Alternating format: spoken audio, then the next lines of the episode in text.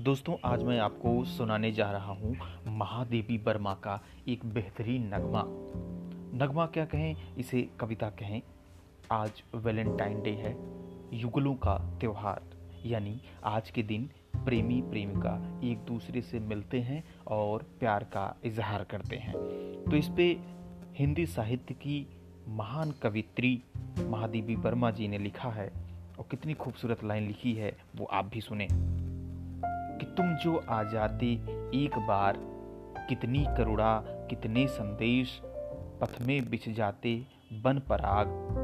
गाता प्राणों का तार तार अनुराग भरा उन्माद राग, तुम आ जाते एक बार। आँसू लेते वे पत पखार, जो तुम आ जाते एक बार।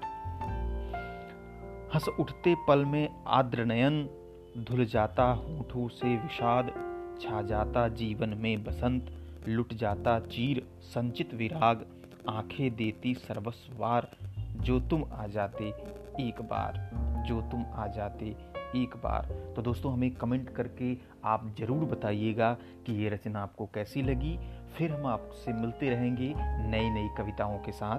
तब तक के लिए दीजिए नमस्कार। इस पॉडकास्ट चैनल को आप सब्सक्राइब कर लें, लाइक कर लें।